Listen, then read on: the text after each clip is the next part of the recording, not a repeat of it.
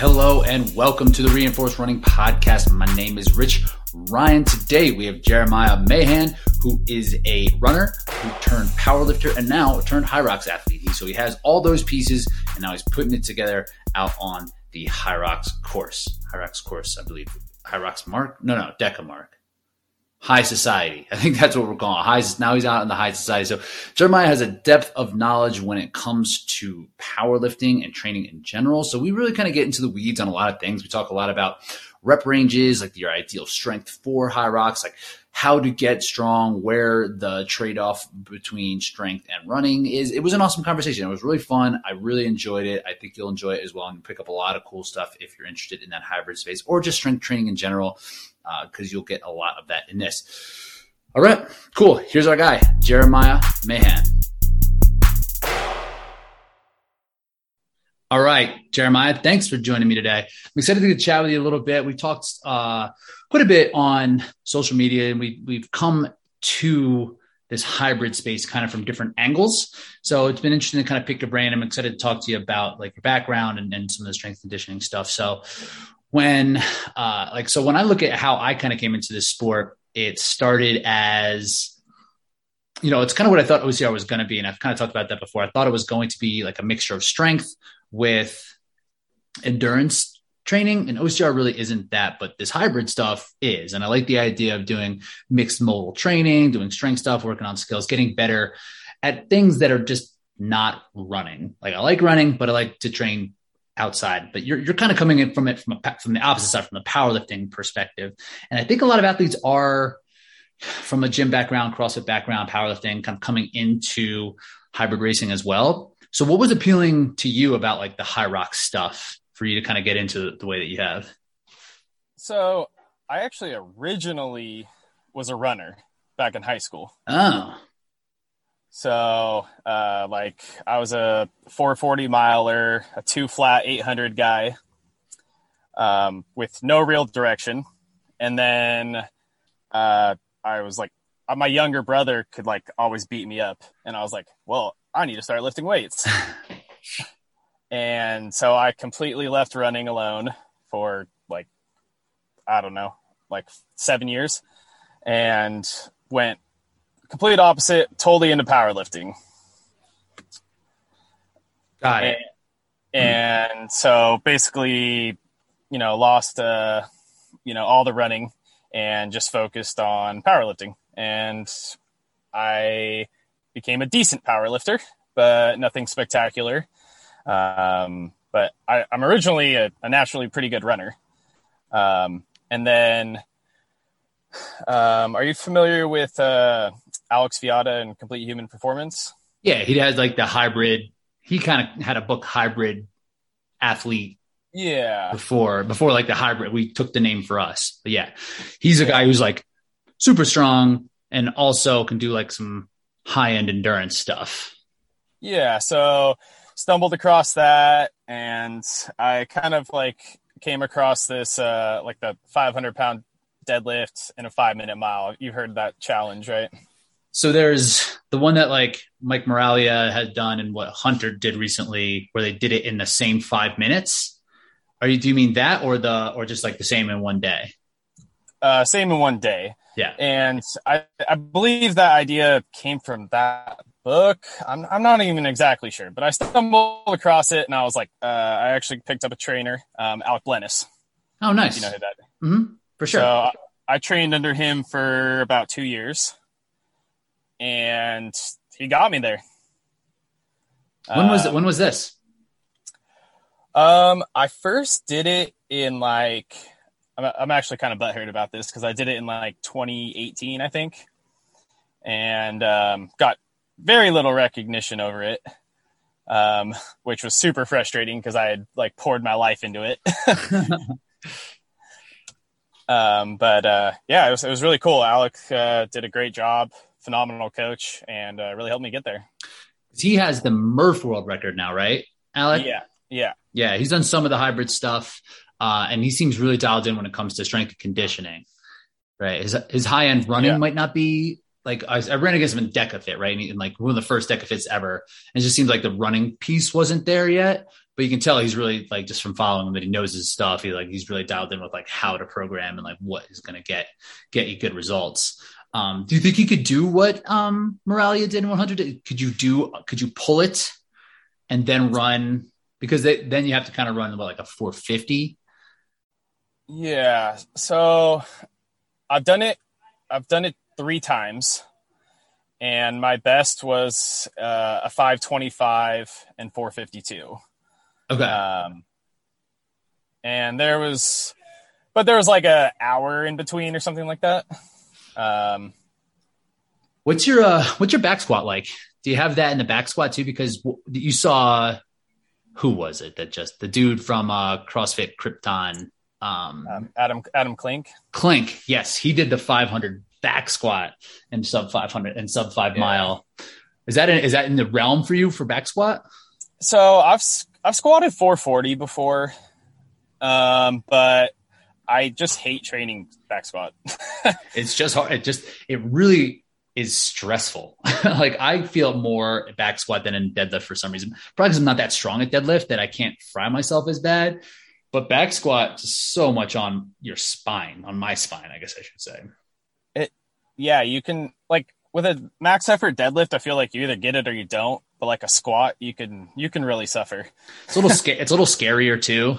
You know, yeah. it's like you're under that weight. I've actually just, I think I was telling you, like I, I shifted from high bar to low to sort of low bar, low ish bar and that's helped me a lot because I just think mobility wise, keep my torso that straight. I just lose a lot of power through my hips and everything like that.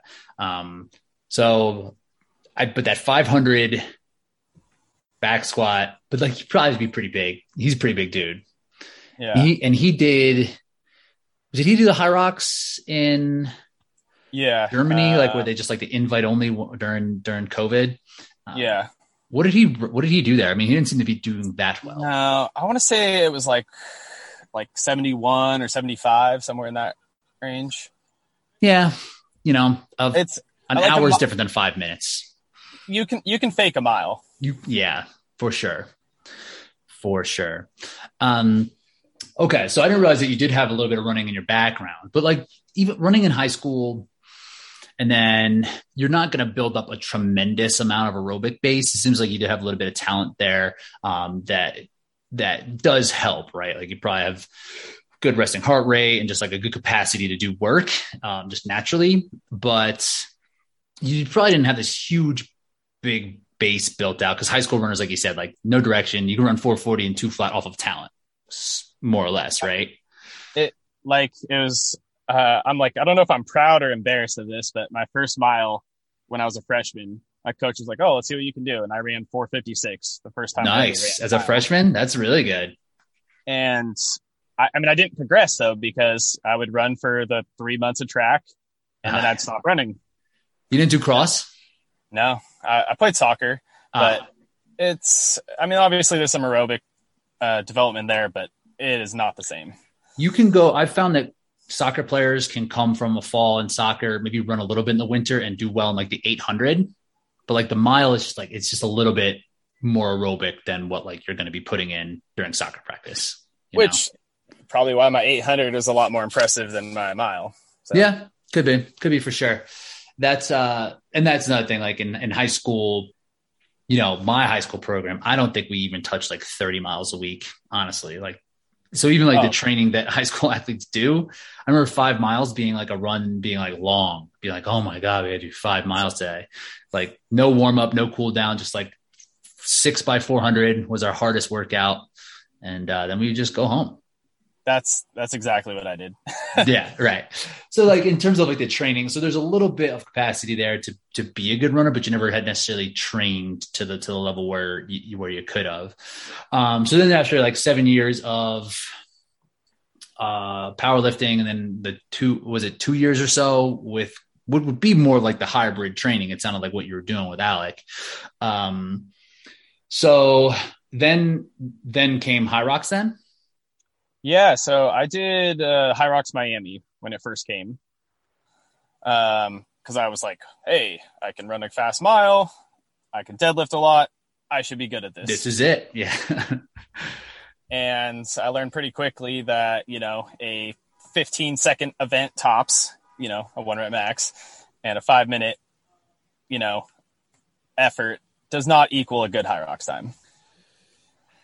Yeah, especially that, that first one too had those super long ropes, right? And wasn't the the push was longer too, which does make a difference. Was it just like a down and back? Uh, it was, but we had some of the fastest times um, on the at least the push uh, in Miami.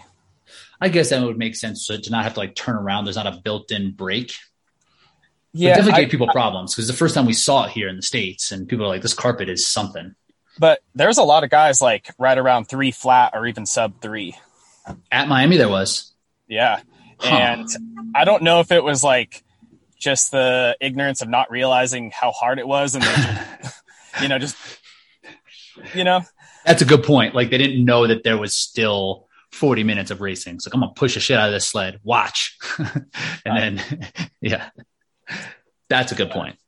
Um, so so and then it sounded like okay, now I now need to put a little bit more into the, the endurance space and like so and that's where I think a lot of people kind of come to the realization who are coming who are strong who can have a little bit of output. Maybe they're doing CrossFit or maybe they do some Spartan races here or there. Um, but there's a realization, especially for Hyrox and, and DecaFit too, right? Like DecaFit's, it's the work rate is so fast that for like the stronger athletes, it's, I would say it's almost harder to, I, I would definitely say it's harder for a strength athlete to go into Deca and Excel than to Hyrox. absolutely. Yeah. Um, but you still need to put in a lot of work, right? The, the, the full on amount of time, the duration means you're gonna have to put in a lot more aerobic style stuff. So when you were kind of moving out from powerlifting and more into this hybrid stuff, what was like the most challenging part of like pulling the endurance stuff back into like your programming? Um, you know, trying to balance out, you know, putting in good quality gym sessions without completely destroying my running. Um, you know, I, I, I need to be do, I need to be up in the 40, 50 mile weeks is like kind of a goal. Um, you know, I, I can run 20, 30 without thinking twice about it. But, you know, you start adding in, uh, two WODs, some strength sessions, and all of a sudden, you know, 50 miles a week is kind of brutal. That's that's really running. That's real running for anybody, you know. So like 50 miles a week is and like just what it. So was it a the balance of keeping the the performance in the gym and running up, or was it just like the physical like aspect of the pounding that it takes on the running and just how you kind of felt overall? It was just balancing the stress of everything. You know, it's like it's pretty easy to do one thing, you know, um, but you know, putting in like a good quality run session and a good quality deadlift session, and like how many of those can you do in a week without just falling apart? You know. Yeah, and that's the one thing that I've found with with endurance training, right? Like it's like two quality sessions, right, in a long run is kind of the the formula that that is that's pretty easy. And if even if like you want to put one quality session in your long run, two quality sessions per week, the rest easy aerobic stuff. But with Hyrox in particular, where the strength does matter, it's like how much is this strength taking out of me for my running, and where is the line? Like how high, how much could I push it before I like tip over?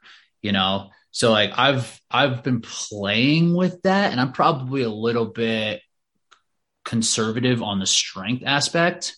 But when you were trying to balance that out, what did you find? Like, how did you kind of So navigate it? um, that's something I've definitely kind of learned because my deadlift's not at 525 anymore, Right. and it doesn't it doesn't help you in Hyrox. I mean, I could if I do no work on my deadlift, I could pull 425 pretty easily versus focusing all day on it, I pull 525. And you got to find that balance of like how how can I just do like a little bit of work and definitely get some results out of it, but without taking away, you know. Um, and I think that's something that probably Hunter does the best of anyone in the sport is he he does just enough of everything to not let things kind of like drop down. Mhm. You know, Yeah, he does a lot of like metcon work too. Like he does like CrossFitty stuff almost, right? Where I've had a hard time figuring out how to fit that in at all. Like I'm not like I'm kind of like with I feel about like regular CrossFit style workouts the way that you kind of feel about the deadlift. And like yeah, like you said like the deadlift you, there's a ceiling, right? Like how high does it really need to be before like it matters for your performance? Um, and I feel like that way with like CrossFit Metcons. Like I feel like there's not a ton that like thrusters with a barbell and pull-ups could really do for Hyrox as opposed that that like a running workout or like a sled workout or something like that wouldn't do like metabolically. Um, so like I've tried to. So do you still kind of play around in that stuff? Do you do like CrossFit type stuff? You do. yeah. Yeah. Um, mostly because I love it. Like I I don't train perfectly for Hyrox. Um, partly because yeah, I like I like doing trail running. I love it. You know, Mhm. I don't know if that's the best thing for Hyrox, but I can go do two hours on the side of a mountain more than I'm gonna do uh, a compromised run session. Mhm. It's just it's not as fun for me. True. True. Yeah, I get that. There's got to be like an, an enjoyment factor in it as well. Are you doing the CrossFit Open? Have you? Did you do CrossFit? Uh, not really. No. I, I, I'll, you know, so I'll, I'll find like, oh, that looks like a fun workout. Let me do that one. But I don't actually do them. Follow it and do it. Right. Right. Yeah. Um, what do you think the floor? Like, how low would you be willing to have your deadlift go before you think it would be detrimental? Like, what do what do, what do you think like a number is for like deadlift and squat for it to like matter? So I actually thought about this a lot, and I'm assuming you're talking in terms of Hyrox. Yes. Well, yeah. Just, until until I'm talking Deca or something like, I'll make sure to. But I don't think we'll talk too much. Are you planning on doing Decas? Uh, I want to dabble, but it's I'm I don't think that there's enough of a strength component for it to be. It's like like you can only lunge so fast. Like And there's only 30 of them. yeah, it's like there, Yeah. and it's not that heavy. There isn't right. There isn't like a, a strength component to it. it's you just have to not be weak. Yes, that's a good way to put it. That's I mean that's mostly OCRs. Just don't be weak. That's yeah, that's a good point. Like so, like you can go come from OCR if you have a little familiarity with the machines, right? So that ends up being the biggest difference. If you're technically capable of rowing, skiing, and you have grunt work on the bike, then you're okay. But yeah, can't be weak is a good way to put it. Yeah. Uh, but I think the sweet spot for Hyrox is somewhere between a four and five hundred pound deadlift. Um, you know, if you look at Kent and Megita, they're both high fours. Um, I think Hunter's low fives. Mhm. Um, you know, your low fours, and Mhm. it's just it's all going to be relative. Like, uh, the closer you are to 400, the faster you got to be, and um, like I think people forget about um, in Miami, Isaiah Vidal ran like a 62 or 63, running like seven minute mile pace. Did um, unbroken wall balls. yeah. And it was like, there's many different ways to go about this. hmm And, you know, I know Megita learned the hard way, like running too hard. Cause it's, you gotta, it's all about like, I mean, it's about like just like riding that red line and going, you gotta stay just underneath it, you know? The second you go over, you're, you're done. And I, I was looking at my splits from Chicago and I was like, you know what? I think I can run faster. And then I was like, really like playing it out in my head. I was like, I bet I could run like 27, 30. And even that doesn't really put me that for much further ahead, right? It doesn't get me that much closer and taking like 90 seconds off of my uh, 8K. It's like, huh, there really is, I think, a limit to how well the run, even if you do like a, if you're running a 26 flat 8K, which would be pretty impressive, um, your stations would be terrible. Yeah. And, and it's like, picture how easy it is to row like a 150, 500 versus rowing a 140. Right. Like, it's a lot more effort for 10 seconds. And, you know, like, can you make that up on the run? And it's like, I think each person has to figure out, you know, uh, where to put their effort. you know? And this, I, I would love for there to be a formula. Like I was thinking about this recently, um, but I don't really know how to, how to come. I, we need like a ton of data points, right? Where it'd be like, what's your deadlift? What's your back squat? I think back squat is a decent indicator because of, um, the lunges and the wall balls, even though they're so they're they're really endurance endeavors, the wall balls and the and the lunges. Um, and then like what's your 5K, right? Like just taking like three metrics that are pretty easily uh, doable and recognizable, and people probably have an idea of what those are, what those all kind of are, and then how that can kind of project out to a Hyrox time. So like I like the dead, like the 400, 500 deadlift, I think is a good place to start, right? Because if you're doing mean, what 350? I think if you're pulling 350, like like uh, Dylan Scott, right? Yeah, he doesn't. I don't think he could. Maybe he does 350. I don't know what his deadlift was at OCR Stars, but like probably and like, but also his 5K is not a ton. His back squat's not a ton. So like, there's going to be outliers to it. Yeah, but he just makes up to an work rate. I I would love for that guy to just like take like three or four hours a week out of his training and focus on a little bit of strength because I think he'd be scary. He'd be very scary. Yeah, to put uh, put on some put on some pounds. Yeah, like talking to him, I think he has mobility stuff. Like it's hard for him to kind of get to do the. So yeah, he would like kind of need to start from scratch for the from the strength stuff. But that's part of it, right? A lot of people are coming from scratch on the running end of of things. Um, but if you if you notice a lot of guys, at least from the OCR world, when they first do a Hyrox, their first thought is, "I need to get stronger." Mm-hmm. And you know, I don't know if that's the answer. Always, like, I mean, especially like if you're in the 400s, like for a deadlift, you're probably okay. Yeah, yeah, right. But like a lot of guys, I'd, I'd imagine would are floating more toward 350 yeah. Like, so maybe that, that's like the floor. Yeah, I, I think I think 400 is the floor. Yeah. Yeah, because it's that that's work to get there. You know, like yeah, if, I, I I've trained like a decent amount of people, and I feel like 400 is like the first wall that people kind of hit, where it's like, all right, now there's actually some work involved to get my deadlift any higher. Right, right. Yeah, you can throw you can throw three plates on probably the first time ever deadlifting. You just do it, and it would be it might be ugly, but you can do it. You know. I mean, or you can put six months of work in and be there. For sure. You know, for sure. But going from four to five hundred can take years for some people. So, okay, so I like the idea of the 400 the floor, 400, 500. Yeah, 500 like for someone like Hunter, right? He's already he's already well strong enough, right? If he gets to 550, like what is it going to be doing for him? Slowing him down. Probably, right? Because he's like, there's going to be a point, and we talked about this a little bit too, like where it's like, where's the muscle mass tip, right? Where does it tip over into being uh, maybe not detrimental, but more of more of like an obstacle, right? Like, because if you put on more muscle, like you have to train it a little bit more. You have to probably have to do a lot of aerobic work if you're really going to be like you know, wanting to put it on. You know, I I pulled 455 at 166. Hmm. And I wish I would have stopped there. like getting to 500. yeah.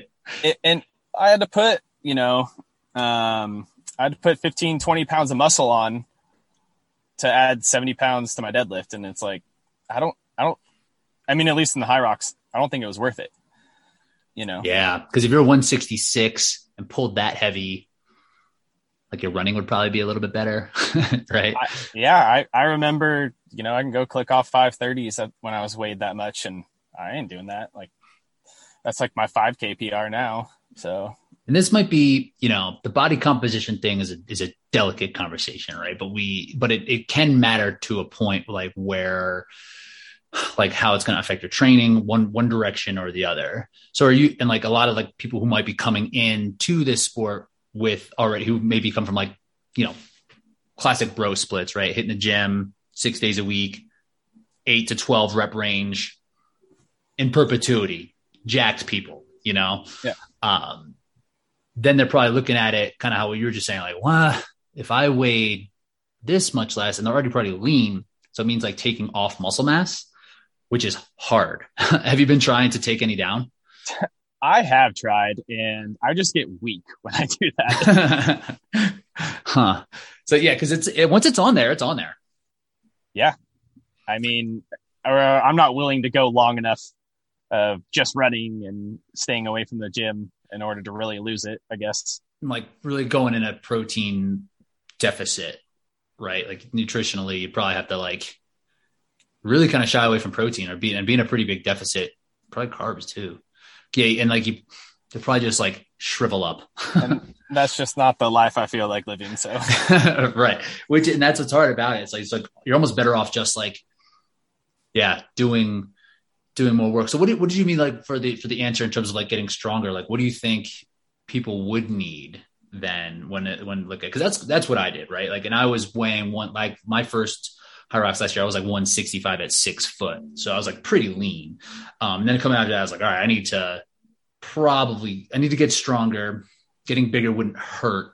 And like the doing the two simultaneously kind of accelerates things, right? Like you could get stronger and not be in some sort of uh, surplus or just like a hypertrophy phase. And, but it might take a little bit longer, but I wasn't trying to do that. I was like, let me just, let me just try to pile some stuff on here. Um, so I, I agree that I, I, did the same thing like what you were saying like let's put on some mass here. So like what, what did you mean? Like what do you think people would need before they like really t- try to take that step to like adding muscle? So i found that like when i got into lifting i your strength comes first. Your body doesn't really want to put on muscle hmm, mm-hmm. you know? And when you kind of hit that strength plateau it go your body's like all right what do we got to do next? And it's like, oh, start slapping on muscle. And you have to decide if that's really what you want to do. You know, I mean, everyone has a different muscle building potential. Um, and some people can look at a dumbbell and grow, mm-hmm. uh, and others got to fight kicking and screaming for it. But, you know, uh, it's, you want to obviously be as strong as you can and as light as you can. Like, like the, you want that power to weight ratio. Like that matters. That's why we need a formula. What you know, kind of what kind of back squat which, then? What do you think that would what, what do those numbers look like for you? Hmm. Or is there a better metric? Let's do the back squat first, and then we'll kind of brainstorm about a different metric too. Yeah, yeah, yeah. It's it's so tough to tough to say because like the right build for Hyrox is I think kind of right around Ryan Kent's build. Go figure. Mm-hmm. Uh, right. The one like, who's crushing it. like you don't see guys that are five seven crushing it.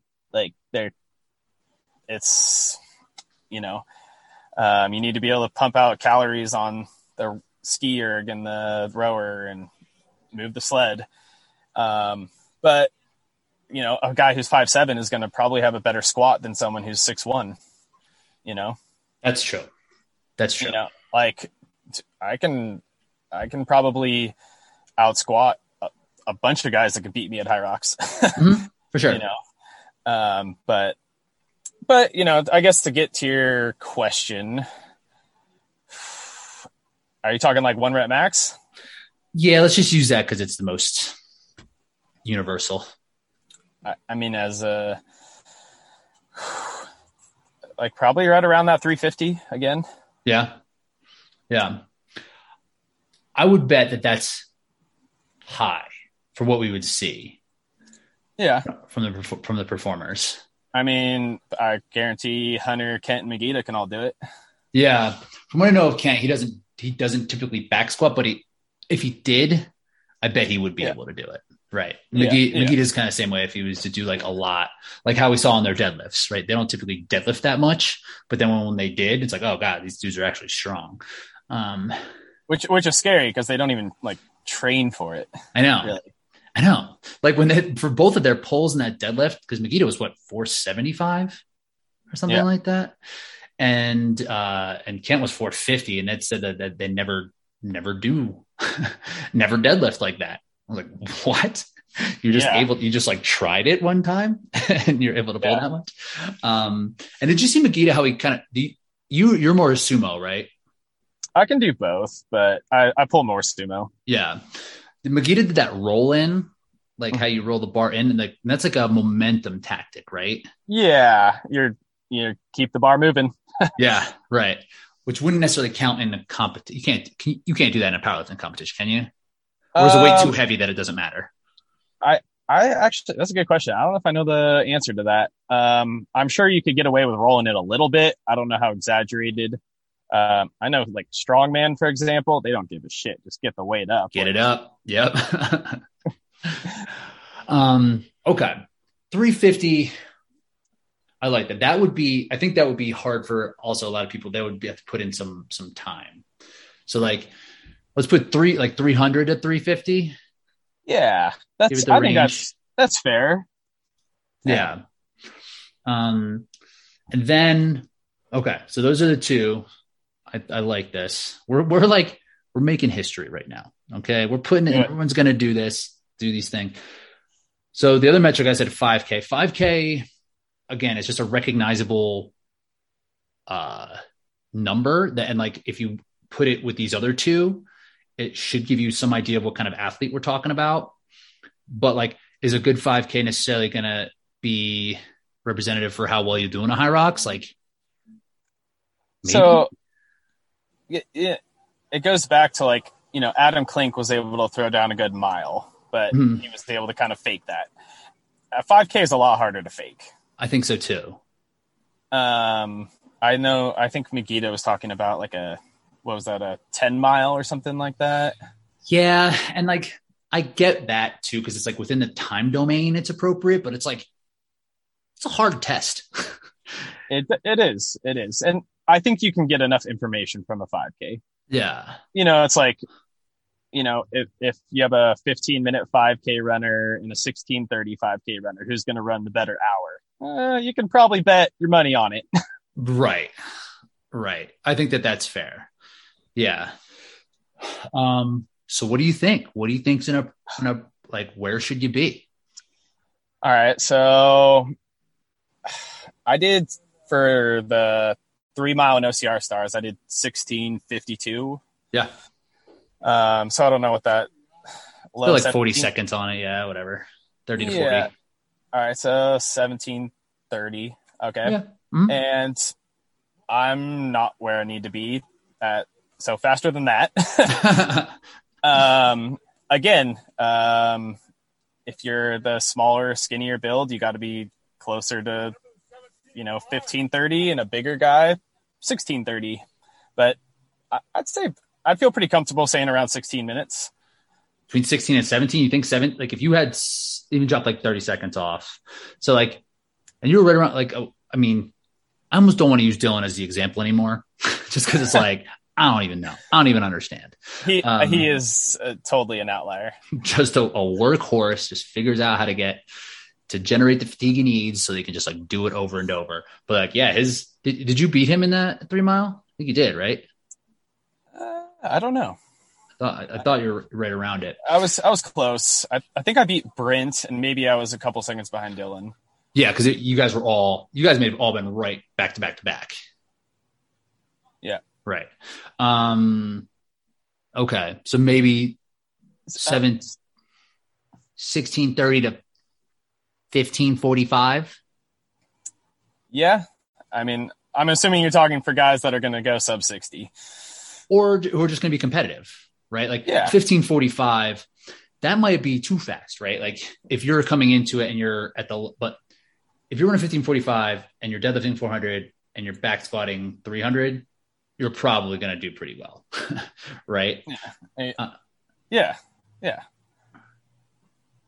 Yeah. It- okay. I mean, and like that's and that's what's cool about this sport is that you can get a guy like that, or you can get a guy that's 17 minutes and 415 for his squat, and you know, it's there's different ways to get there. And it equals out. Right. So like seeing where the ratio kind of move around. So we need we need to get some Jack Bauer on this, need a bunch of data points, stick them in and see what the results kind of look like. What would be the th- so those are three metrics and like you know those might not because they're not all specific they're not specific at all really when it comes to Hyrox No. um, all those movements like the i mean the running but the time domain's way different the squat like sort of. What else would you put like a 2K, like a row or a ski in there? Because that's what you were talking about. That's where the mechanical advantage might come come might shine through where someone who might be back squatting 405 like you said who's 5'7 their 2k row might be so disproportionately slower than someone who like like hunter or like dylan who is like 6162 that that kind of crosses out. Um and same with the wall balls right? Because that's the mechanical advantage in something like a wall ball is going to be similar to the ski and the row versus like the sleds. Yeah, no, a 2K row might be decent. Um, God, it's it's so hard to choose something because you can get there so many different ways. Yeah. Um, or what about like like uh Karen, like 150 wall balls? Yeah, I mean, because the same guys that are going to win Hyrox are going to win all those events too. Mm-hmm. You know, uh, you might get some random outliers of that can do hey, this guy's got a good squad, or this dude's great at carrying for some reason. But you know, the same people that are winning are going to win all of them. I think. Probably, probably. But trying to figure out like where where people should shoot for and like what is a missing element. You know. Okay, so like like a kind of like a little litmus test to see like what what are you missing? Which yes, right. How like if we do these four or five tests, like how can we determine how well you're going to do, right? Not who's necessarily going to be the best at all of them, yeah. but like how to kind of put it together so someone training can be like, oh, I'm my uh, deadlift is way worse than all these other metrics. Like, let me put some time there and see how how well I perform. You know, um, I, I like the 5K. I definitely like the one rep max deadlift. Um, maybe maybe I kind of do like the 20 rep max squat. 20 rep max. yeah. So you did that with, um, so I ran through that, that cycle before Hunter had put it out there. I'm just letting everybody know I was doing the 20 rep max before it got blown up on social, but you went through and did, and did that. And yours, you ended up putting it, putting up some good weight for 20, right? Yeah. Um, so I, I definitely just jumped on the bandwagon. I saw people doing it, and I was like, "Fuck it, I want to try this." like, um, but yeah, I, I, got up to three fifteen. Three fifteen for twenty is a lot of weight. and who who ended up? Uh, Hunter was somewhere around that, right? He was more like three hundred. Um, oh, Pre- Preston, right? Or no, no. Who ended up with? uh did, did someone beat you? Someone have more? I, I, have no idea. I didn't even know. I just saw some people doing it, and I was like, "Oh, it looks like fun." I didn't know there was like a group or anything. Yeah, I just know there's people like kind of posting their things up. So 20 rep, hmm, that's interesting because that is like that is straight up work. Like, how long did that? Like when I was doing mine, it would take you know, I forget. I think two minutes. Yeah, I think it was around two minutes, two two and a half, maybe. Yeah, because it's not it is not like consistent flow for me at like 12 then i'd have to like really stand with it breathe like get my mind around what's happening but the weight was like just doable enough that like if i took enough time i could keep going and i was just at 240 when i did mine um so that would be an interesting one a 20 rep 20 rep back squat as opposed to the one rep because like i mean yeah, one rep is just such a short amount of time. Mm-hmm.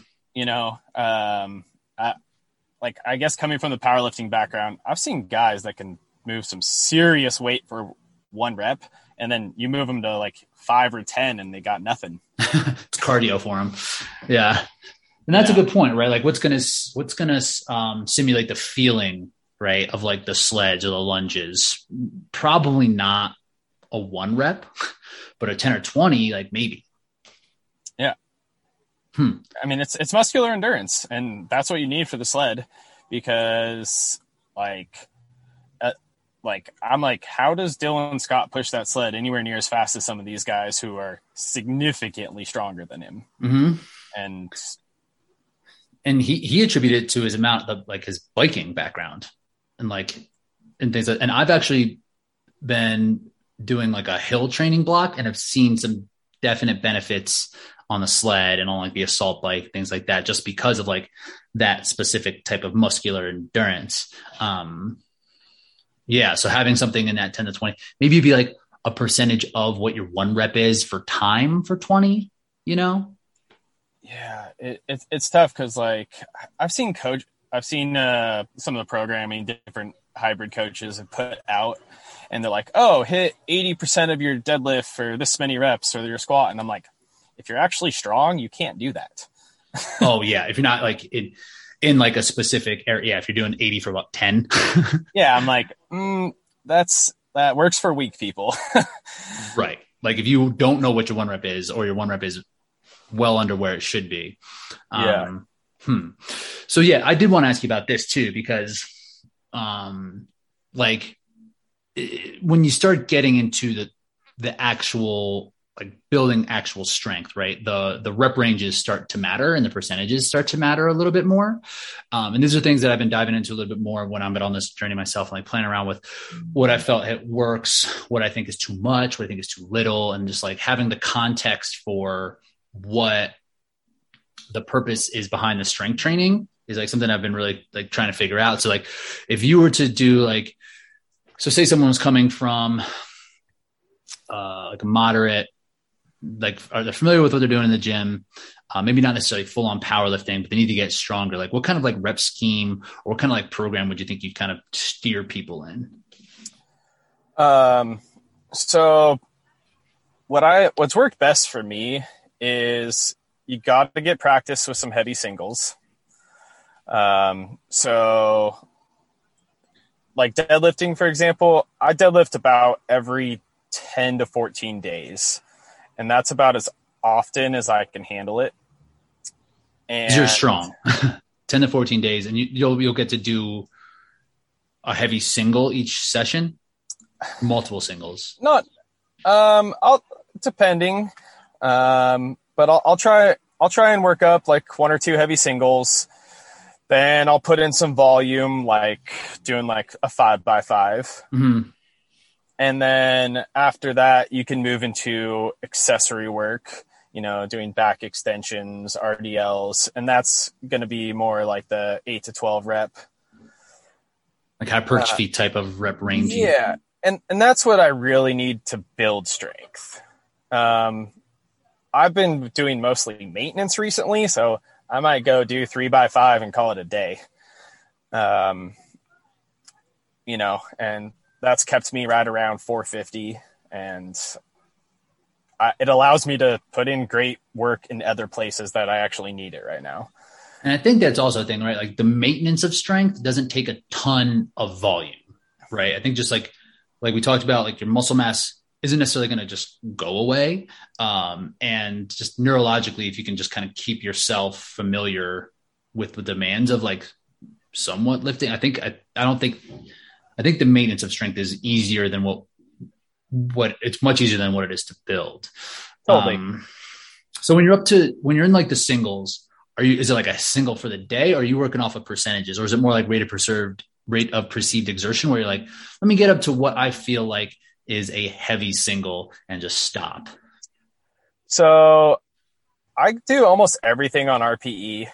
Um, I I may be a little too um, intuitive with my training and just just going by feel and not and maybe don't have enough structure. Hmm. That's pr- probably a weakness of mine. But um, and then like my five by five though, I I tend to start at a very low weight and just know that I can add 20 pounds every every session. You know, something along those lines. Would you do that for several weeks? Yeah. Yeah. Um, I think that's one of the biggest things is people start way too high. And so they're not able to get, you know, make that much progress. You can't progress you know, it. Right. And I've run in, yeah, I've, I've run into that issue as like, I don't know, it's probably close to eight to 10 years ago where I didn't want the weight to be like lighter than what I thought I should be able to do. I was just impatient, right? Like I didn't have this idea of, oh, I'm going to do this for a year, for two years. So like it's okay to to like leave a little bit on the table. Like when I was first starting, I was like, no, like I need to take everything because I'm I need my back squat to be here as fast as I possibly can. So like I wouldn't take that time to like slowly kind of progress things up. Totally. And it's like, you know, the last deadlift cycle I did, I was working on double overhand for some grip strength. Mm. And I started it at 275 for five by five. Right. With the- which, which I can do in my sleep. Right. And, you know, and it worked. I, my grip strength got significantly stronger. You know, it's uh, those, and I feel like, I, uh, the stronger you are, the more like fluctuation you have in strength. You know, um, like a good day versus a bad day can be a hundred pounds. Mm. You know, versus someone with a hundred and fifty pound deadlift. You know, I don't. You're not going to have. You're going to have a lot smaller fluctuations. That's interesting. That's a, that's a good insight from someone who's a little bit more advanced, right? Because if you're starting, you, you like you can see progress for a while, right? As, just kind of starting things out. So when you don't have a good session, like what are you chalking it up to? Like what do you are you able to kind of reflect? They'll be like, oh, maybe I did this yesterday or my sleep, whatever, whatever. Or is it just like today I just didn't have it, and the next day you come in and you do have it? um, if I sleep and I eat carbs, I'm good to go. Mm-hmm. Um, 99% of the time. Um, or I'm, I'm not good at doing back to back hard sessions. You know, if, if I did like a Hyrox sim and then tried to do something the next day, it's not happening. So the recovery on, and how like the program is laid out is also important then, right? So what does that look like then in terms of like frequency of running and strength? Like what are you typically doing? So, um, I, so I, I got rid of the, the seven day work week lifting cycle, um, a long time ago. And it's the best thing I've ever done. Nice. Um, because that's just not how our bodies work. Doesn't need to stick to the, the calendar. our bodies no. don't, our bodies don't know what a calendar is. You know, the Monday, Monday bench day, like, no. Dude, Universal Bench Day, Meathead Mondays. Come on, man. um, and that, that's honestly been the best thing I've ever did. Um, you know, like like I said, like I deadlift, I can only handle deadlifts every ten to fourteen days, but you know, for squatting, um, I did a squat when I did that uh, twenty rep max. I was doing it every six days, mm-hmm.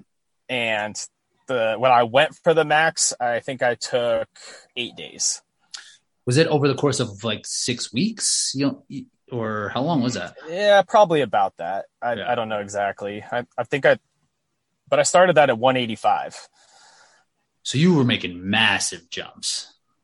And yeah. Yeah. Um and that that's another thing i think people miss with strength training is like your goal is to break homeostasis right? Yeah you got to mess yourself and, up. and I, I, laugh when I see guys like they have like, you know, 400 pounds on the bar and then they, they put the two and a halfs on. I'm like, uh, like you're not, you can't feel the difference. Mm. Like you, like let your body know, like, like slap some weight on there. Hmm. And if you're not ready to, to, do that, stick with the same weight. Hmm. So it doesn't necessarily, okay. So it doesn't necessarily, have, you don't stick to any like linear like expectations with that then? I I, I guess I do because I start light enough. Mm-hmm. That that I think is what's important, right? Because like realistically, you probably could have every six days. Let's say you do it the same way as you did like your deadlift every ten to fourteen days. You probably could have started at 275 or something, you know? But like, so if I was squatting every 10 to 14 days, that's not frequent enough for me. Mm-hmm. Like, cause like, you know, there's like the adaptation cycle and basically smaller muscles recover faster. And so like, like benching, for example, I, I can bench three times a week, you know, but try deadlifting three times a week. You're, you can't recover. And also has to do with like the weight, right? And how much like you're really like like how much effort it takes your body to to move the thing. Right? Totally. Yeah. So, so, go ahead. Go ahead. Yeah, so I, I, think that's one of the most important things is learning for each movement how long it actually takes you to recover from it, which takes some trial and error. And, you know, everyone's slightly different. Um, there's plenty of people that can deadlift way more frequently than I can.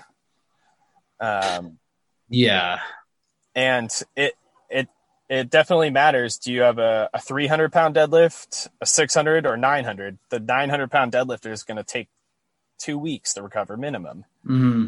Absolutely. Right. So if you're still getting, getting started, you're like, Oh, I can do deadlift twice a week. It's like, you might not, be able to. Yeah, you probably can. Yeah. And, and, and still kind of match your, or, or progress throughout. But, um, but you're not, you're not there yet. you know, you're yeah. not on, but if you keep, but if you progress to a point, you probably will plateau at a certain level, right? Because like, all right, now I am strong enough to really mess myself up. And if I keep trying to go to that well, you're never going to be able to kind of yeah. bust through. Hunter, Hunter absolutely nailed this. I forget where he said it, but he's like, the harder you swing that hammer, the harder it bounces back. Hmm. And, and that's, you know, as we get fitter, you can swing that hammer harder and it's going to take you longer to recover. So this is something that's interesting to me about strength, and I don't know necessarily know how with like endurance training if they parallel each other or not, or if it's just completely different. Um, where you're talking about adding like these big chunks of weight, because to me, I'm like, well, wouldn't it be better to you know have done 225 to start and have that session like really kind of get what that session get more out of that session, right? And because in endurance training, like the, the progressions don't really need to be that big. You know, they could be like 200 meters per repeat or something, go from 800s to thousands, right? And it's not incredibly different, but it's a little bit harder. And then like that seems to work in a linear fashion for, for, you know, four to six weeks or whatever.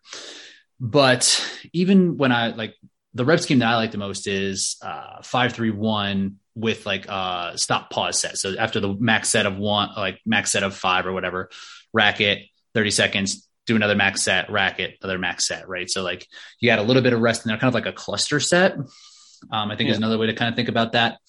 And I've found that these really big, like, and even like in a five through one, right? Like you increase weight as you go, like, right. It's like five at five by three by five at 65, 75, 85%. And the last one's that max set that I was talking about. But really, that max set and a stop pause set, that seems to be like the entire workout. Nothing is really hard until that one big, huge piece that you kind of go after. And that's where there's big progression.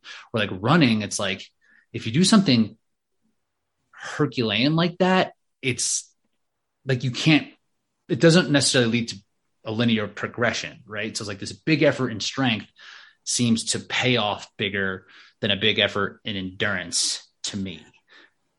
Yeah, I, I think intensity is more important in strength training and volume's more important in aerobic fitness. And is that just muscle fiber type, you think? I I don't know. So that's a good uh, way to put it.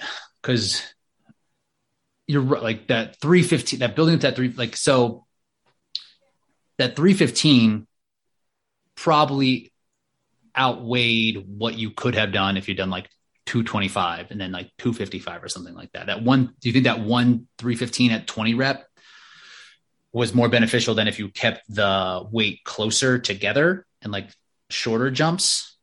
Like, what do you think? So, like, for the 315, it was a great expression of strength, but I think it does almost nothing to build your fitness because it it dude i i couldn't even do the rest of my workout. Was it was like, almost like a race. Oh it totally was. Yeah. And, and, i was done. I like i left the gym for like four hours and had to come back because you know uh, yeah. it's I'd... it's like what's what's more beneficial doing trying to pr your mile or doing four by one mile at 90% right. You know? exactly. You know okay. i can t- I know which one's more fun but right. But it doesn't uh, actually build fitness. Interesting. That's funny because I did the program I did was uh super squats, right? Basically like a classic hypertrophy program from like the 80s where it was 20 rep max every well, twice a week. So you'd add you would do small incremental jumps, like add five to 10 pounds each time. And that was just for, I think I did it for five weeks. And the rest of it was just accessory work. It was kind of boring. It worked really well. And everything else was like, yeah, from eight to 15 reps of, yeah, bench, strict press, straight leg deadlifts, whatever. And I got much stronger and put on size. But on the last one, I, I went home and I was sick. I got sick for like four days. I don't think it was, I don't think it was necessarily from it, but I think it was just like the constant beat down that I was like, man, that was hard. my body, my body uh, let me know that that was probably too much. yeah. Um, so, so I think we were talking about um, the the frequency of, of everything, then, like and how much like you're running versus like uh, versus the strength training stuff. I think is where we kind of got sidetracked. So like how how are you like what's your running looking like? Um so because I just recently got a new job and so that's thrown everything sideways. But I'm back to like somewhere between 30 and 50 miles a week. Um it's only been a few weeks that I've been able to do that, but I'm going to try and stick with that for a while um because that's where i need to be to be making the progress mm-hmm. um i've is that I've how done, many how many runs um four to four I'm, okay yeah i'm i'm having a I, I try and get like 10 miles in a day so good chunks right i that's kind of what i've been doing too just like longer runs when i do run yeah okay um and it's all kind of like I did, I did nine miles this morning with like 1200 feet of gain or something like that. And that's probably about standard for me. Nice. Got it. And then, so that would be four days. And our, another thing, it's like, there's two, it seems to be two different schools on is like making your hard days hard and your easy days easy when it comes, especially when it comes to both of these things. Right. So, um, it's like, will you strength train hard the same day as like a hard run? or you split you are you spreading things out absolutely on the same day yeah yeah i i really think that's the way to go um uh i believe it's called consolidation of stressors.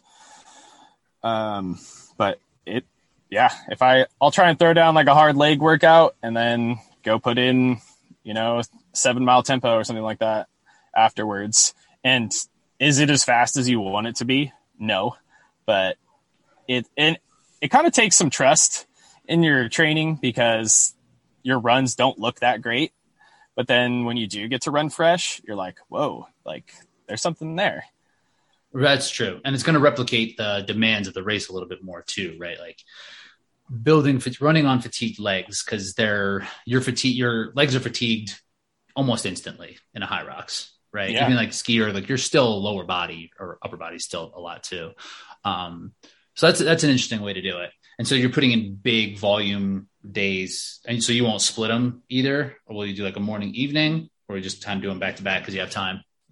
Um, I do both. I, I honestly hit everything. I'll I'll do four hour workout blocks, pull the Dylan Scott method. Um, I'll do uh, you know, weight training in the morning, run at night, run in the morning, weight training at night. Um, I, I try and mix it up, honestly, because I, I think there's benefits to everything.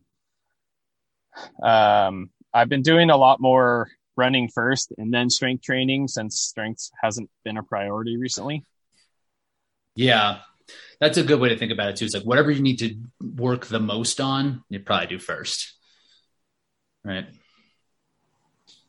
Yeah. Um, I mean, I'd, I'd probably just say strength training first in general if I had to like pick. Um, that probably is better, but it just doesn't always work with schedule and yeah. I like that better too. I like to lift a little feeling a little bit more fresh than coming into because running is just fatiguing. Just makes you tired. It just makes you tired. Yeah it does. Um, and that, yeah, I think like the schedule piece is like the biggest part because I found myself doing the same thing. Like I just rather get it out of the way, like one big chunk of training, um, just for my, so the rest of my day can just be my day, you know? Yeah. Um, and n- nothing behind like the why, why it works or, or anything like that. Cause I think it will all just work. And like, there's like, what are, what are your thoughts? Because you've been doing, you've been going after this strength and endurance piece for a while now. Um, do you think that one is limiting the other in any way? Or like, where is it that they start to like conflict? Um, I honest, like, I know it's kind of taboo to talk about it, but body weight, man. Mm. Um, like, I I can't touch my high school running times, and it's because I weigh 35 pounds more. You know? So okay, so it's not even necessarily. Uh, What about the what about the opposite, right? Like the your ability to get strong while putting in endurance work. Do you have any thoughts on that, or is there anything that um, that you say stay, stay away from, or is it simply just that kind of the same type of formula? Like however however well you can uh, kind of stay within a, a body composition that's going to be the best for your particular performance in that aspect or do you think like the endurance piece will like stop how strong you can get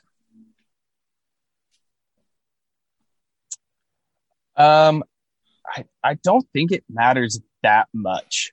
Um, unless you're just putting in insane running volume, I think you can really build a lot of strength. Like I can make progress running 50 miles a week. Um, I I don't know if does that mean I'm an outlier? I I, I don't know. I don't think so. yeah Um, is it is it like the best? No, but like I probably do make better progress if I'm only running 20 or 30 Mhm. on in the strength world. But I think that's you know go going through different training blocks of all right, we're focusing on strength, so my running is going to be 30 miles a week. All right, now we're going to do 50, 60 mile blocks and lifting only two days a week. Yeah that will if you want to really be specific about it.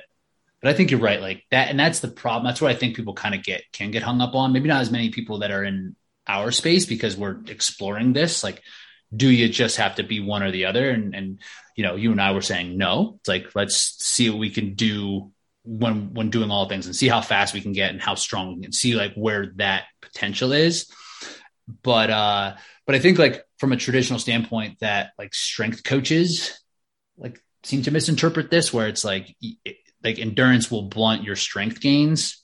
But i think what you said is right. Like you'll to a point it's not the best right? It's like you can still get better but like if you want to get as strong as you possibly can then then endurance probably is going to get in the way of that. But it doesn't mean you can't get stronger. But it's like you can probably reach 90 95% of your potential Yeah. Right.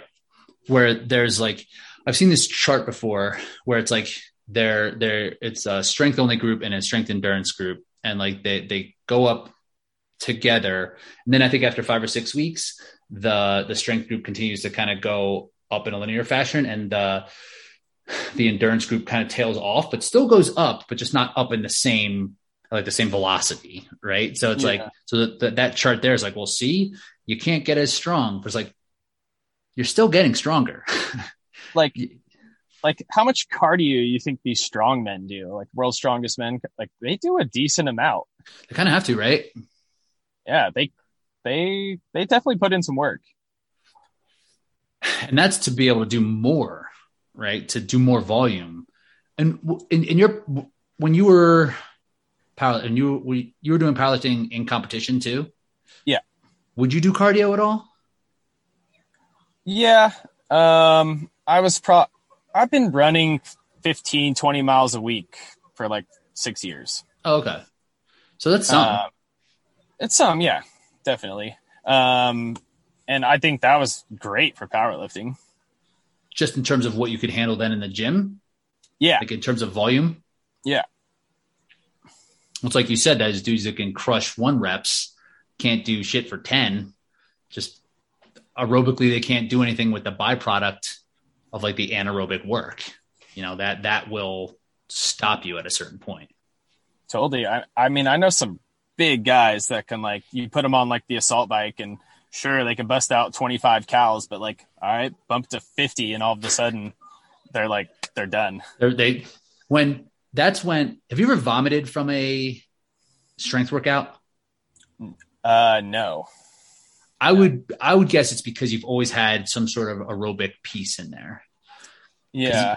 Like I, like when people start puking because of strength stuff, I would think that they're just they're aerobic they're just like dysfunctional in their aerobic system to get rid of that byproduct that they just got to eject so, so my, one of my best friends actually I, have seen he puked during a deadlift during it and, during it and i really think it's because he's like such a genetic strength freak that uh, like he's able to put out more work than anyone else and like i guess i just can't work that hard i don't know Maybe. Does he run? Does he have any aerobic anything in him?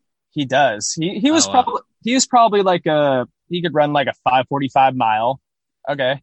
And he deadlifted what 515 at 155 pounds. Whoa. Did no, he finish that lift? Oh yeah, he finished it. that's craziness. Oh, yeah. that's funny. Um, so what are you looking like for the season? where we where are we going to see at?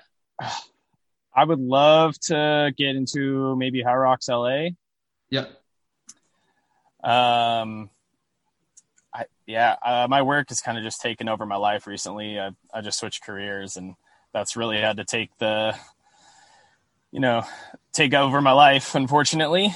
Um, but you know, it is what it is. Um, but probably a Hyrox or two there's this SoCal, and are you more in Southern California? or where are you? Uh, I'm in Sonoma County, which is like an hour north of San Francisco. Okay. So how far are you from that NorCal race? That's going to be, I think that's in San Jose. Oh, the DEKA. Yeah. Um, that's like an hour and a half. There you go. Hop I in. Know. I know. That's uh, soon. That's uh early April, I think. Yeah, April second. Yeah. Yeah. Uh, because I work out with uh Cole Schwartz. Yep. Me and him like probably once a month get workouts, and he's trying to drag me to that. Is he doing that? I think so. I don't think he's done a DEKA yet, has he? I don't know. I don't think so. You should do it, man. Get in there. I know. Just push that 5K, push that red line all the way up, and just.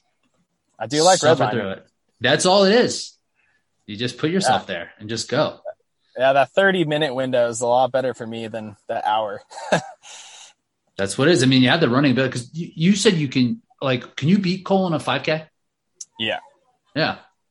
I, it's, uh, it's actually pretty funny. I, I can, because we work out fairly often and I can beat him at all the home gym workouts, but every competition he always smokes me. And I'm like, he, he so what's the deal? Yeah. What's the deal with that? dude, I'm trying to figure it out. Uh, I think it's just I just I don't have the the experience with racing. Hmm. You know, I like the guys. The guys at the top have just done a lot of races, and I think I get myself too amped up or something. I don't know beforehand. Hmm, that's interesting. Yeah, and just getting more reps at it, right? Like figuring out where it is that you you might be losing him because I mean Cole's had him in a great year. Yeah, you know, and right now he's in that top the top 15 and he'll probably stay in that with his time. Um, so yeah, maybe DEKA would be good for you. Yeah, I know. I need to start, start doing a little bit more. Cause like the, like the OCR stars, like that was perfect for me. Like mm-hmm. that's, uh, you know, get to do it on my own terms and all that, mm-hmm. I love. Mm-hmm. And you were, you were fifth overall at OCR stars, right? Yeah. Which I was pretty happy with because I was like, definitely, yeah, every person that was ahead of me should have been. So, yeah, I, you know, and you had a good showing at the the final one. Where, you were what third or fourth at the fork in the road? Yeah, I think I was third. Yeah, how's your assault bike? It's pretty good. Um, I I've been I've been starting to put some time in on that because I think there's so much benefit there. Um, actually, I was uh, thinking about talking about this. Um, have you ever done a two minute test on that? Two minute max test on the assault bike? No. I'm currently doing.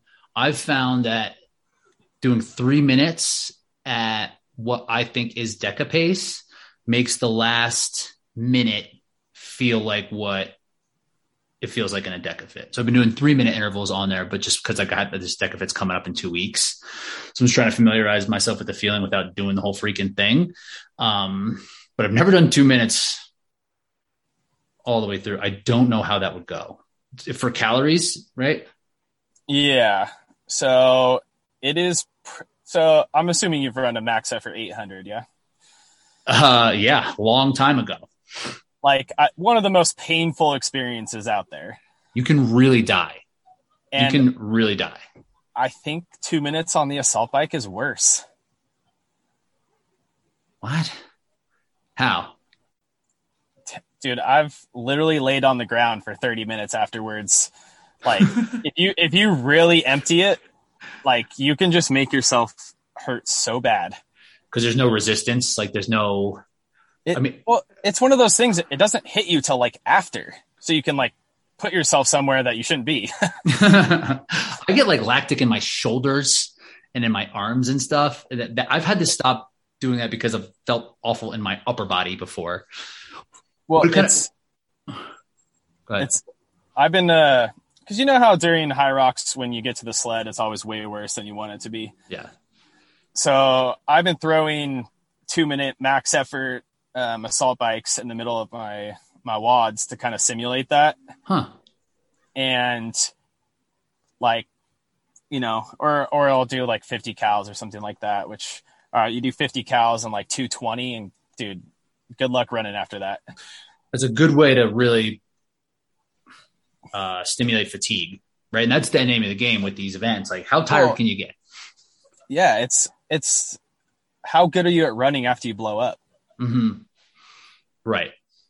you know and and i feel like that's kind of the one of the ways i've been doing to like simulate that that's something I think I'm gonna I'm going to Hyrox Dallas, and I was really conservative in Chicago, but in Dallas, I think I'm gonna try to blow up and see what and see how I if I can keep going, because it's like I mean we've talked about Dylan a bunch of times now, but Dylan does a good job with the volume that he puts in. He's able to put himself in the like fatigue. Like he's able to stimulate that much fatigue that he can be more specific. Where in a Hyrox, it's really hard to do to get yourself to the point of how you feel for the lunges or for the wall balls, right? And Like dude that's why you got to throw in these two minute assault bikes to really hammer fatigue. And I, Dude, I, I like that idea. it's the only thing I've found that like almost comes close to mimicking that Can feeling. you come back from it? It it takes me a few minutes, Does it? but yeah, uh, my because my running pace will drop to like seven fifteen or something, and I'm like, what the heck? And and then after like a station or two, I'll be back. yeah. Because um, the sled can almost put people into outer space. Oh, it definitely can. where it's where you're gone. The assault bike, I think that that you're right. Yeah, like it can put you in a in a, So- a stratosphere or something, but you can come down.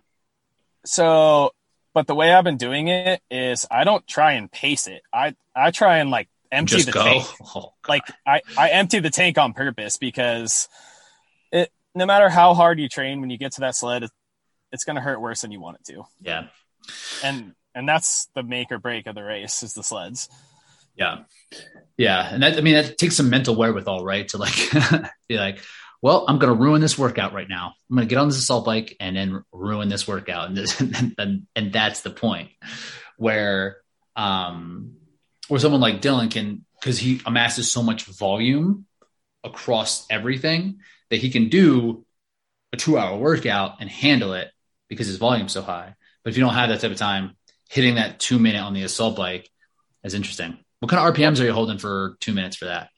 oh god um it's probably in the 70 something um i'll I want to say I I usually do the fit. I'll do 50 cals like right around like 220. Okay. Um, and Yeah. and that's like, you know, I w- during a simulation I'll put the assault bike in place of the sled because I don't always have good access to a sled, Mhm. and I'll hit that and it's it does the trick. I bet it puts like like the respiration rate coming off of that because the sled, it's like your your breathing can come down, but like physically everything, the exertion is so high that you can't move.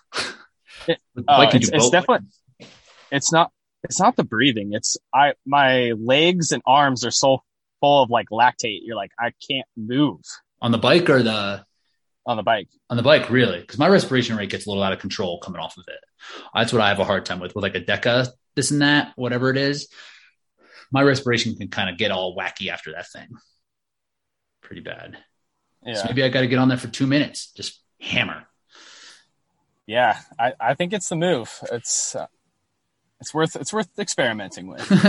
yeah I'm, i'll try it. Um because i mean that's the that literally is the biggest part of DEKA. If you can handle the bike and not most people fall apart on the bike. It's 25 calories. Um and you know it could take people up toward you know 145 two minutes who are in the elite heat even because of just where it's placed. And then coming off of it yeah you're like underwater for at least 200 like at least 250 of like the 500 meter. But if you can handle that and kind of come out of it like that's like really a make or break zone for that. And the back end is probably good for you because the sled is same kind of way. It's like have you pushed one of those torques the torque tanks? I have. they're interesting right? They're not like it's not like strength. Uh, nah, I I don't like them. You can only just not lose time on them. It's really hard to make up time. for sure that's a good way to put it because like yeah it's it's just about it's it's almost the same as the assault bike like how much are you willing to just deal with it as opposed to like how strong are you and what kind of output can you put on this Well, it's it's there's no reward for pushing harder. no Very very little reward. yeah i know that's what's weird when some people push it faster than others is, is it just effort like is it just not slowing down like should you just push it as hard as you can so that you don't slow down like i don't quite know I I don't know either. Yeah, but you should do a DEKA. You should get there. You should see it Hyrox in LA. That would be fun if, if you can get out there, man. So, um, this has been fun. Anything else you want to talk about?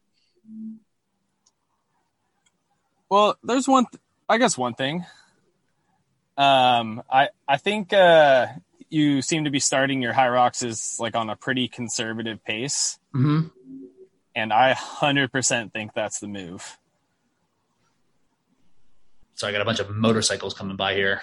I live on the street. We, I live on the street. It's like for some reason, super loud cars and motorcycles are up and down it all the time, and I don't know what the deal is.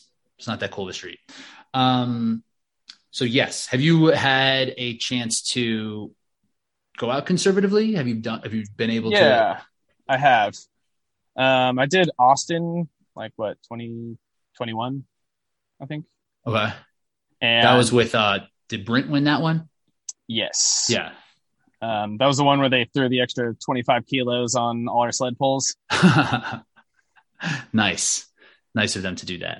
It, it that, that whole event was a shit show with people skipping sled sections and Was it was it like the standard where you you fill in? Was there a sled push and a sled pull section, or was it? Because I've done the one I did in Orlando and like what it was in um the World Championships last year, where you had assigned lanes and they like switched it out for you.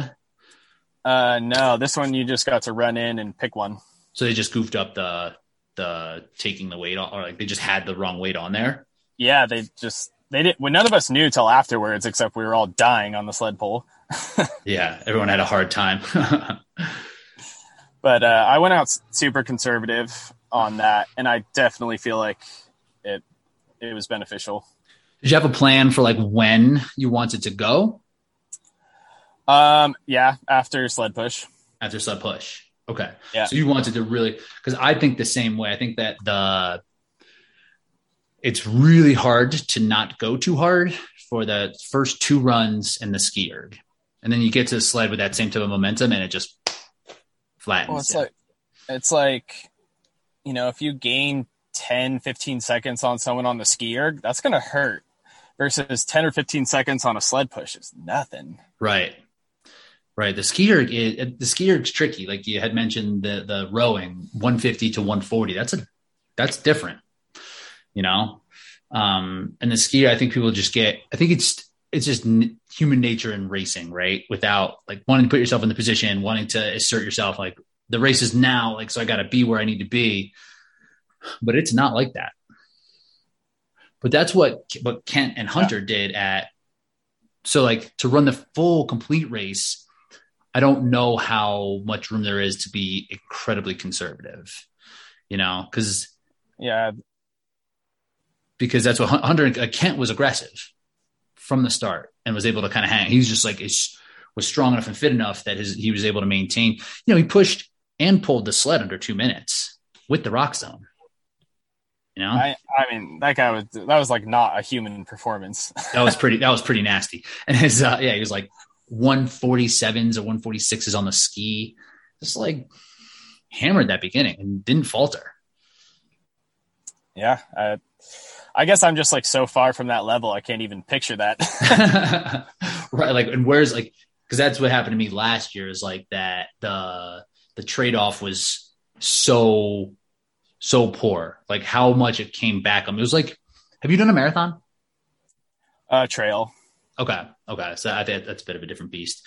Um, the there's a saying, I think every second you go out too fast in like the first mile of a marathon, I forget what this rule, stupid running rule of thumb is. It comes back in minutes at the end of a race. So if you go out 10 seconds too fast, by the end, you'll add 10 minutes to your time.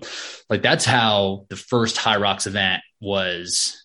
The first two Hyrox events were for me. Like it was just, I couldn't fix what I had done.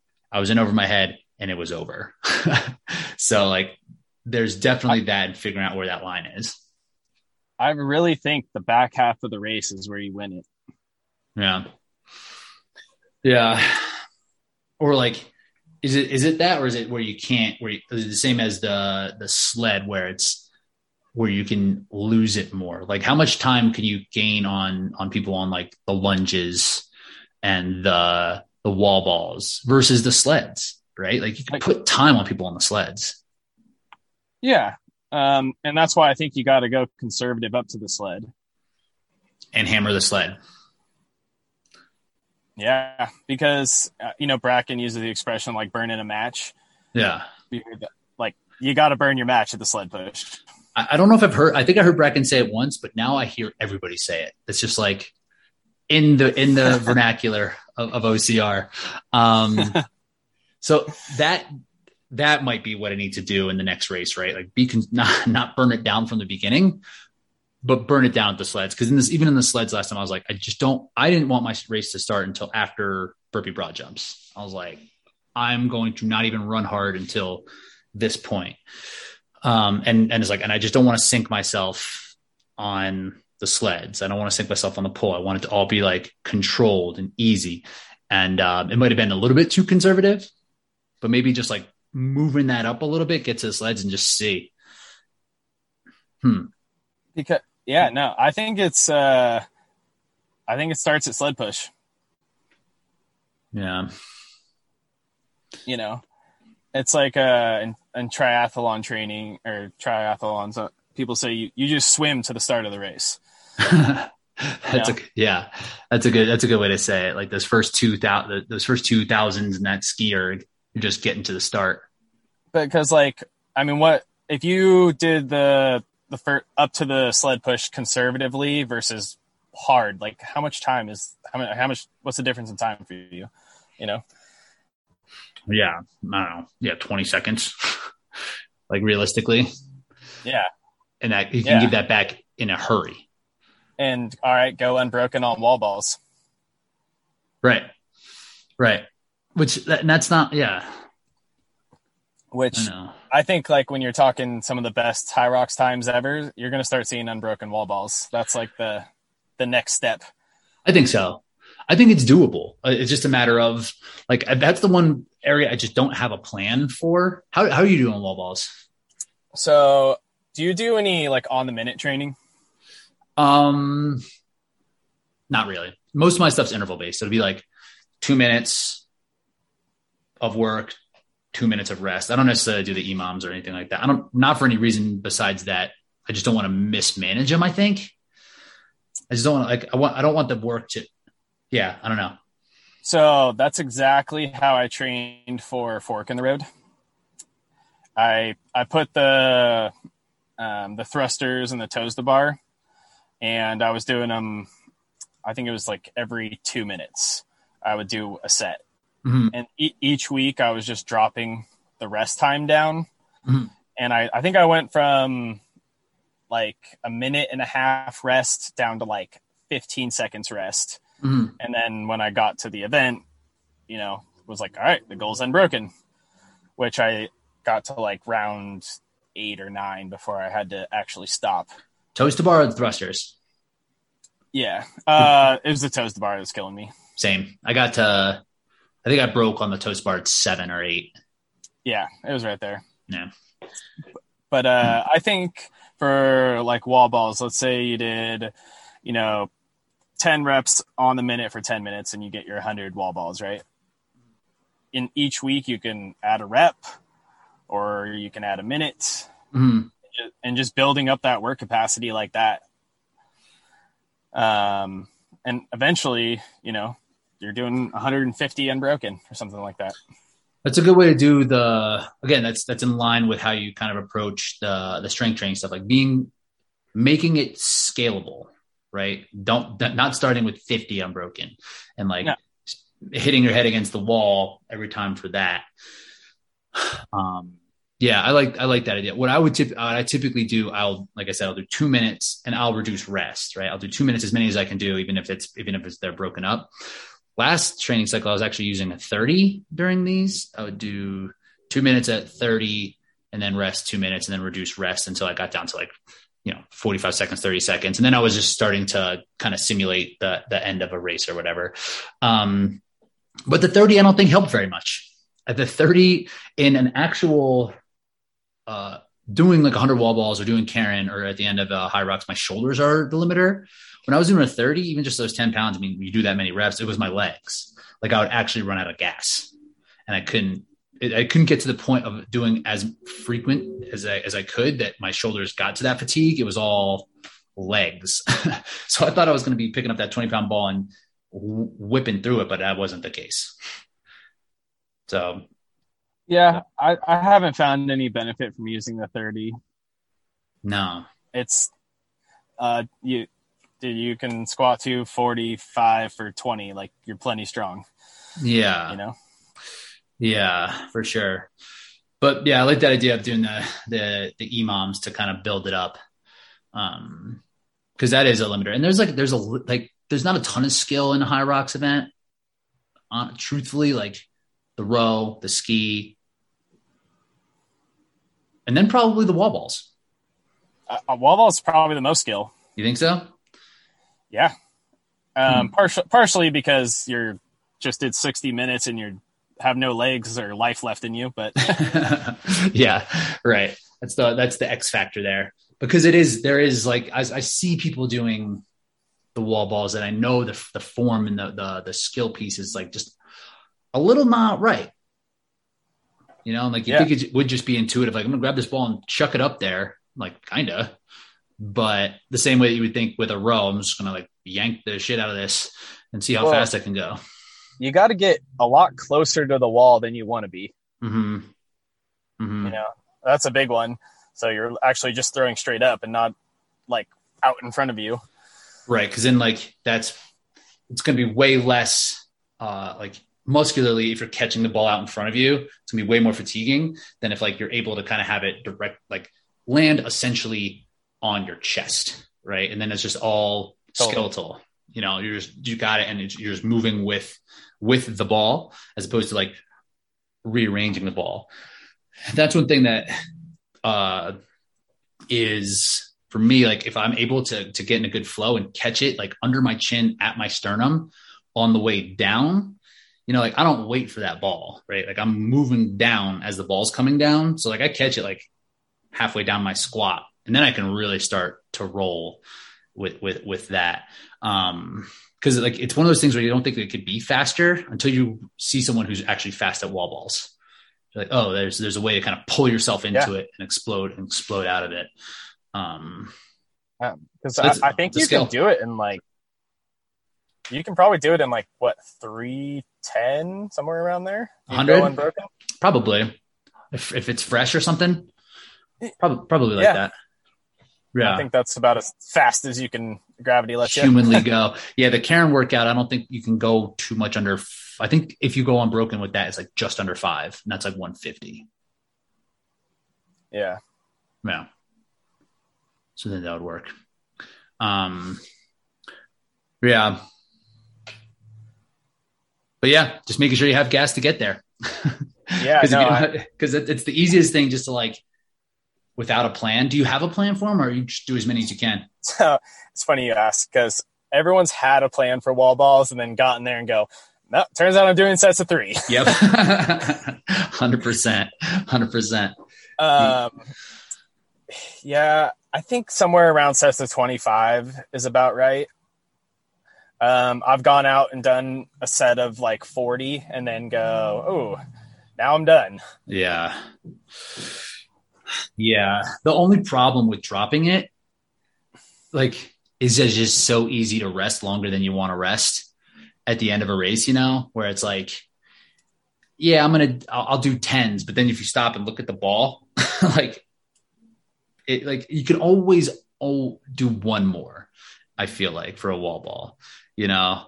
So like when I stop, it's bad. So I just try to do as many as I possibly can, even though it's probably. But like I think in Chicago, I did like I did like sixty, and then I did seven, you know, and then I did like four, so because it could just kind of go. So I and I was I had a really set plan for everything until the wall balls. So I was like, should I plan this a little bit better? um, it's hard to tell. I don't know if you can really plan it because you just don't know how you're going to feel when you get there. Mm-hmm. You know, if you're feeling great, yeah, you'll probably be able to hit your plan. But how? When do you feel great at wall balls? Mm-hmm. I think if you ran the Hyrox right, you won't. right, right. You just deal with it. Right. That's why we're not. That's why you don't see people doing three ten. Right. You it's, see people doing four ten. Yeah, I mean, wall balls is damage control. You know. Mm-hmm. I know yeah, and if you can really get away from get away from you, like it's a tough one because I mean you, you, can really drop it, drop the ball on it if like you just aren't feeling it if you're just not in that zone. I in Miami, I think I missed like four in a row. I couldn't even hit the wall. Oh my god, that would be the worst. yeah, I probably did like 112 reps or something because I just wasn't hitting the target. That's my nightmare to get a no rep on that, and then I would probably break and then like be upset it's like too late to be upset in a race for that for sure. Um, well, cool, man. That's a logical place to end. We made our way all the way through the Hyrox event. We end at wall balls and we'll end talking about wall balls. Perfect. So cool, man. I appreciate it. This is super fun. Where can people find you if they can follow along with uh, what you got going on or want to check you out at uh, the next race or wherever you're going to be? Uh, Instagram, probably be the best. Um, JK Mahan 14. Um, I don't post a ton on there, but a little bit. So, yeah, he posted that big old squat. I don't know if that was a story or, a post, but I, I, turned it into a post. I thought it was worthy. Post worthy for sure. I did it too with yeah. my with my twenty rep back squat, and my shit was way lighter than yours. um, well, I appreciate taking time, man. It's super fun. I'm just gonna hit stop and then uh, make sure to link to everything in the show notes. And yeah, we're good to go. Cool. Thanks for having me on. I appreciate it.